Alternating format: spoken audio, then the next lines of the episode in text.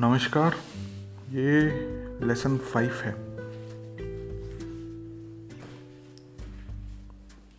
तो ये बिल्डअप है लेसन अगर आपने नहीं सुने हैं वन से लेके फोर तक के तो वो सुन लेना, वो ज़्यादा फ़ायदेमंद रहेंगे। उसी चीज़ के ऊपर बिल्डअप है। बहरहाल तो ये जो लेसन फाइव है अपना, ये रिलेटेड है, हमें क्या सीन बनाना है? उस चीज़ से रिलेटेड है। अब अगर आपने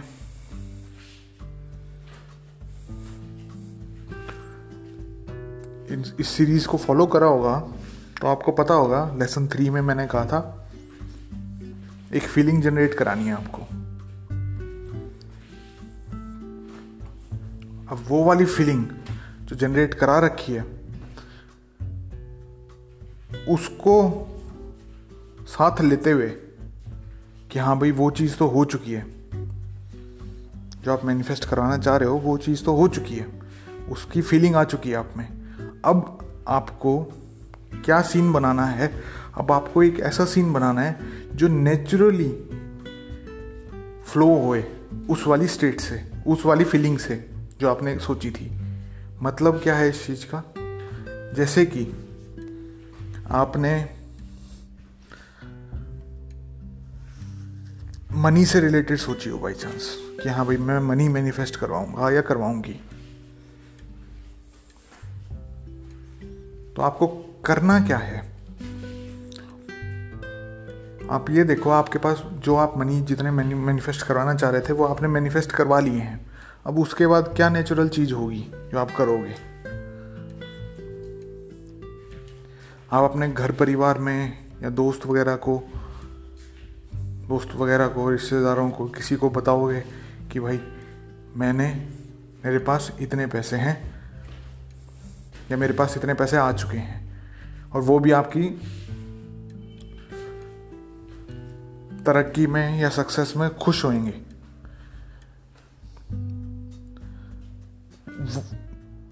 यही सीन बनाना है। जैसे कि मान लो कि आपके फ्रेंड एक फ्रेंड का सीन बना लिया आपने कि आप अपने फ्रेंड्स को फ्रेंड को बता रहे हो कि यार आ, मैंने इतने सारे पैसे मैनिफेस्ट करवा लिए।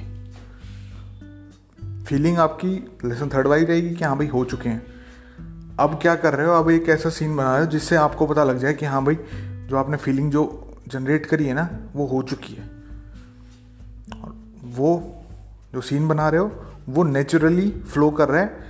आपकी उस वाली फीलिंग्स है। जो लेसन थर्ड में समझाई थी।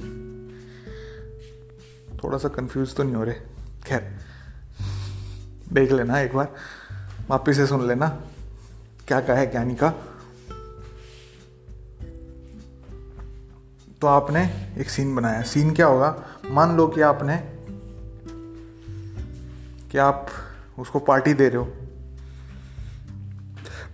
घर में ही पार्टी दे रहे हो उसको आपके?